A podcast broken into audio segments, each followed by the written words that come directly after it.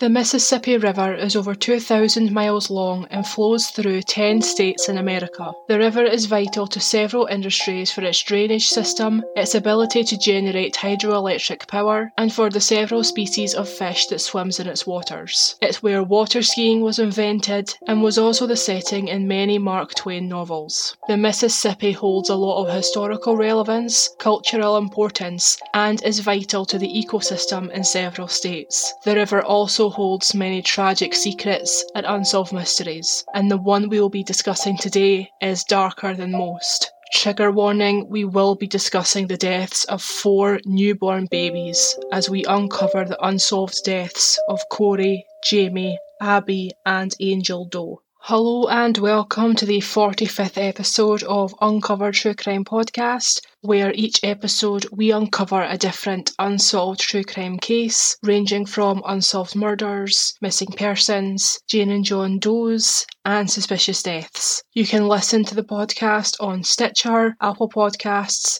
Spotify, and other podcast streaming apps, as well as on YouTube by searching Uncovered True Crime. You can follow the podcast on Twitter at uncover underscore pod, on Instagram at uncover true crime pod, and you can join the Uncover True Crime discussion group on Facebook. But without any further ado, let's uncover the unsolved deaths of Corey, Jamie, Abby, and Angel Doe.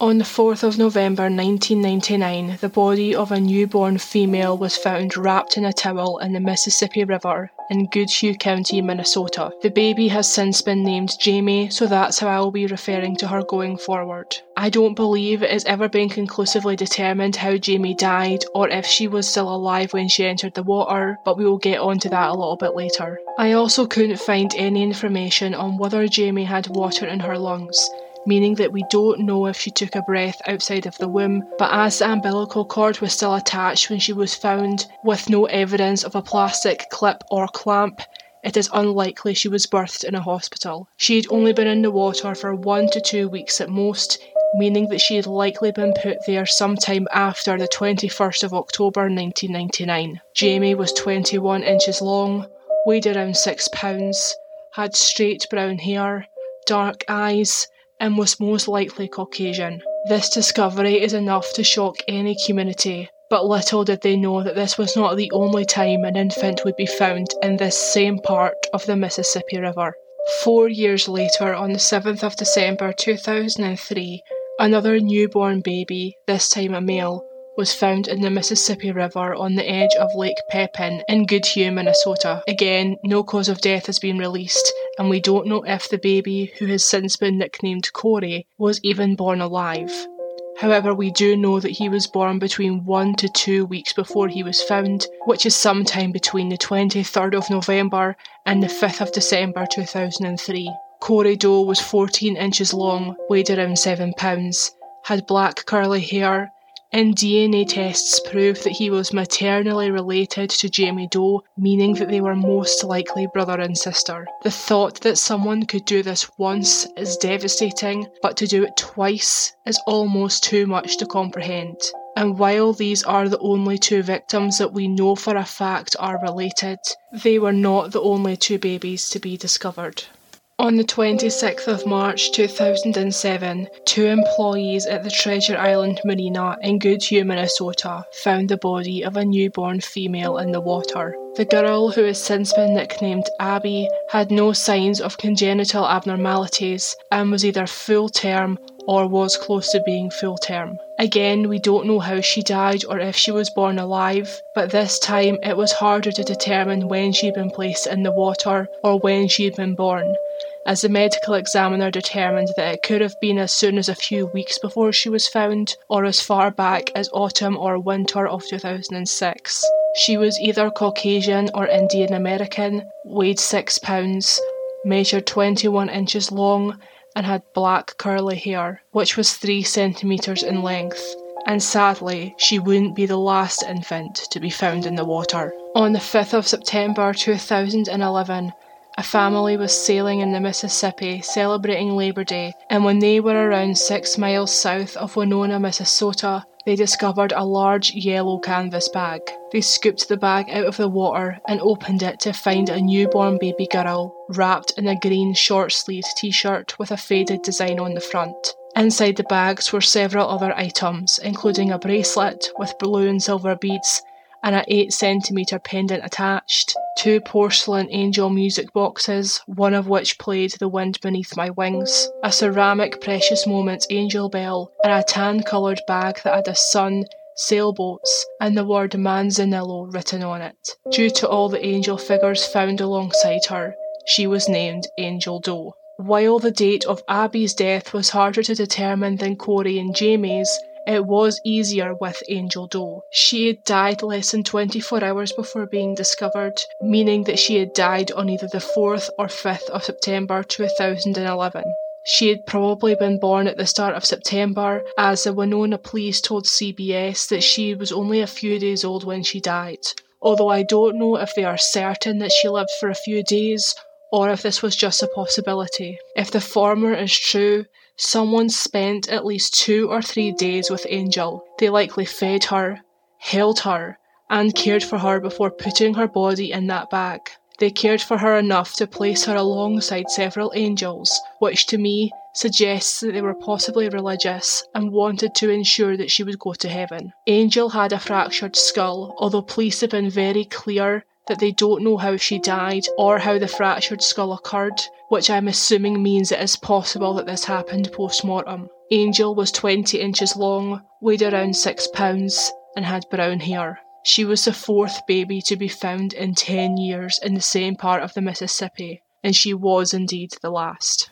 I can't imagine how hard it must be to investigate the death of one dead baby, let alone four. As I've mentioned, the cause of deaths of the four babies have never been released, but according to the Goodhue County Sheriff Dean Albers, police believe that Corey and Jamie were still alive when they went into the water, although I'm not sure if this is just speculation or based on whether or not they were found to have water in their lungs. I also think it is very possible that they do in fact know how the babies died, but given the sensitive nature of the cases, I can totally understand why they wouldn't disclose that, as these cases are upsetting enough as it is. As most of the babies were found with the umbilical cord still attached, it is likely that most, if not all of them, were born somewhere other than a hospital. This means that there could have been complications during labour and delivery that led to the baby's deaths, or the mother kept the pregnancy a secret for whatever reason and didn't know how else to handle the situation other than to kill the baby and dispose of their bodies. The National Centre for Missing and Exploited Children created a facial reconstruction of Jamie, Abby, and Corey Doe, but personally, I think it is unlikely that anyone will recognise the babies from these pictures. The babies were probably kept secret from most people in the parents' lives, but it is possible that the babies resemble one or both of their parents, and that someone that knew their parents when they were young children could see the resemblance and call in a tip that way.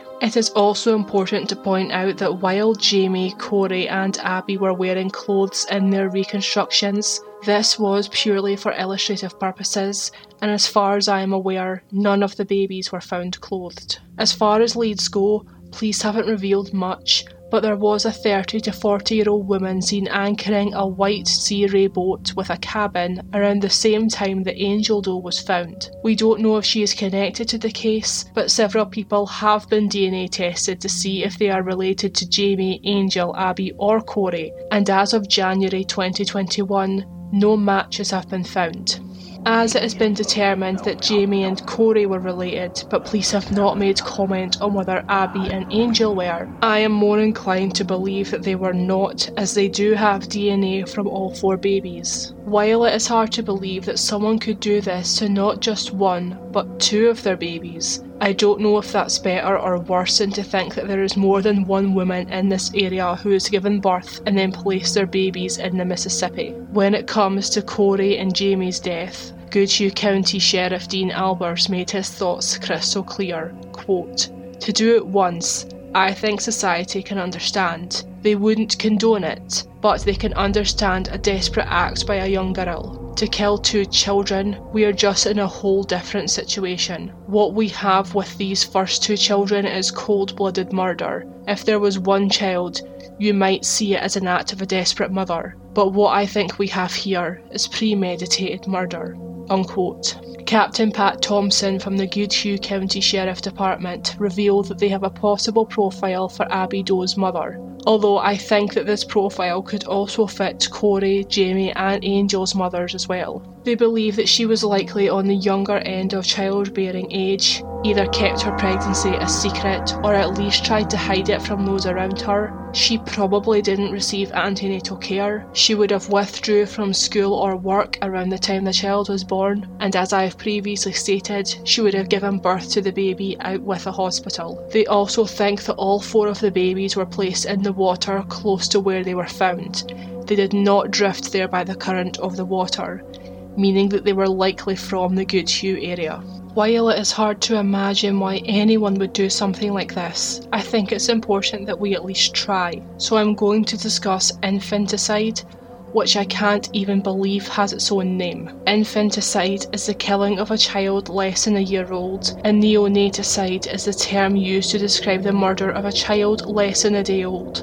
While it is rare compared to other types of killings, rates of infanticide is higher in India than any other country in the world. This is partially because male children can carry on the family name and lineage, males can earn the family more money, and the family will receive a dowry if he was to marry, whereas females are not valued as highly and some families cannot afford to raise a female child who will have almost no career prospects, and they would also need to pay the dowry before she could marry into a new family. Infanticide and neonaticide happen all over the world and for a lot of different reasons. In the UK, studies show that poverty is a significant factor, as most of the victims' mothers are unemployed and in their early 20s, although many of their mothers also suffered from psychiatric disorders, and in Japan, the motive behind these killings often stems from the baby being disabled in some way. The term infanticide was first coined in 1969 by Philip Resnick, who was a professor of psychiatry at the Case Medical Center in Ohio. He did so in order to distinguish these particular crimes from filicide,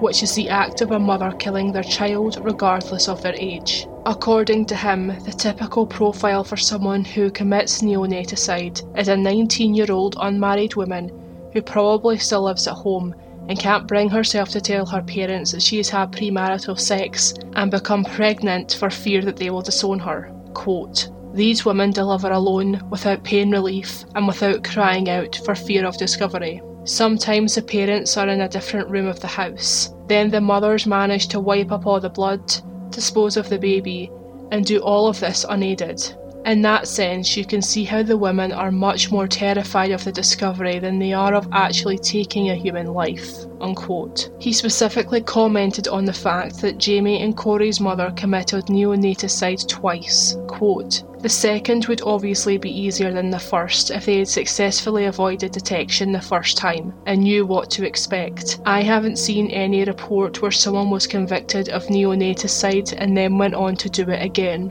Unquote.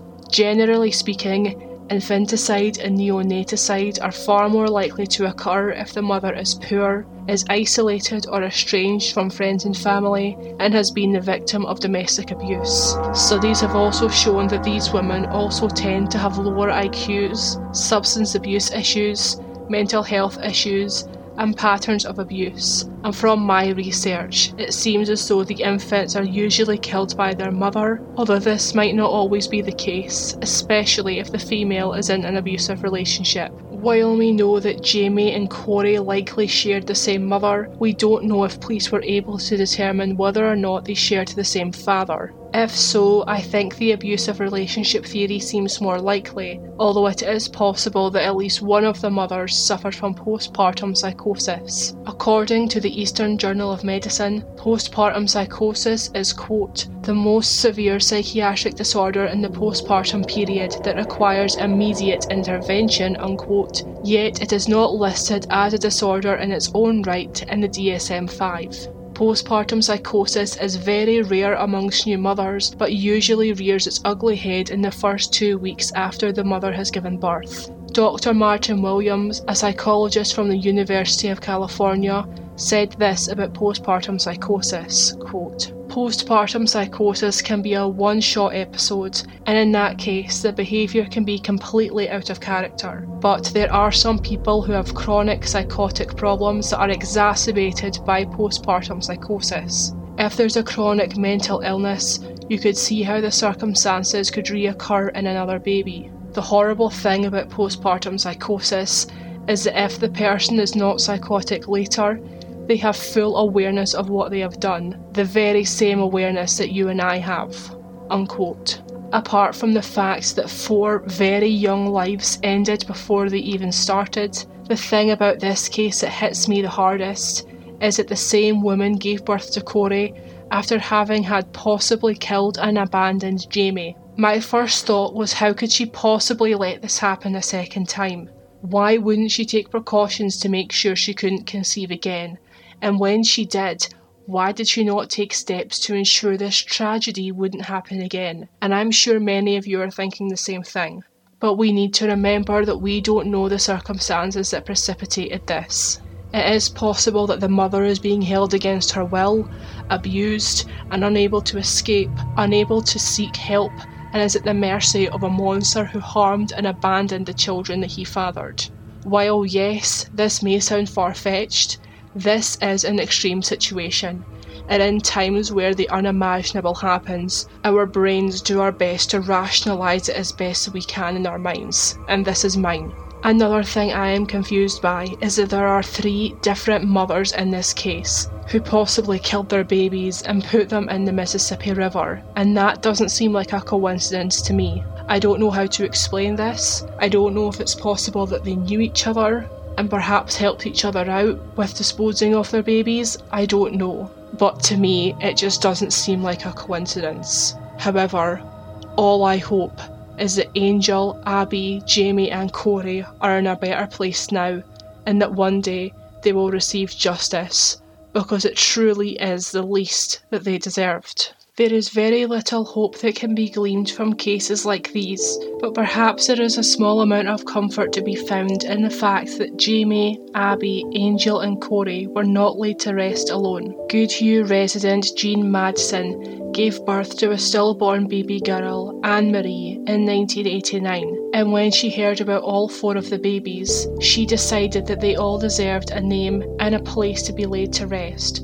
so she and her husband Don named all four of the children and held funerals for the babies and buried them in their family's plot in Red Wing's Oakwood Cemetery. She told ABC News, quote, I didn't want them to be alone. I would have traded anything I have to have had a chance to have a child and here we have someone, for some reason, who gets to have two and throw them away. They didn't realise that a child is a gift from God. Unquote. Jamie Doe's case is what inspired Minnesota adopting a safe haven law, meaning that mothers can anonymously hand over their babies to a hospital within three days of their birth if they are unable to care for them and will not face any legal consequences as a result of doing so. I am now going to give a brief description of all four four babies again. All four of the babies were newborn and at most were a couple of days old. Jamie Doe was found on the 4th of November 1999. She had been in the water for two weeks at most, meaning that she was probably born in mid to late October to early November. She was 21 inches long, weighed around 6 pounds, had straight brown hair, dark eyes, and was most likely Caucasian. Corey was found on the 7th of December 2003. He was likely placed in the water sometime between the 23rd of November to the 5th of December. He was 14 inches long, weighed around 7 pounds, and had black curly hair, and he is Jamie Doe's younger brother. Abby was found on the 26th of March 2007 and was placed in the water sometime between autumn 2006 and spring 2007. She was either Caucasian or Indian American. She weighed around six pounds, measured 21 inches long, and had black curly hair which was 3 centimetres long. Angel Doe was found on the 5th of September 2011. She was 21 inches long, weighed around six pounds and had brown hair. She was found in a large yellow canvas bag alongside a green short sleeves t shirt with a faded design on the front, a bracelet with blue and silver beads, and an 8 centimetre pendant attached, two porcelain angel music boxes, one of which played The Wind Beneath My Wings, a ceramic Precious Moments angel bell, and a tanned coloured bag with a sun, sailboats, and the word Manzanillo written on it. Anyone with information about the deaths of Corey, Jamie, Angel, or Abby Doe are urged to contact the Goodhue County Sheriff's Department on 651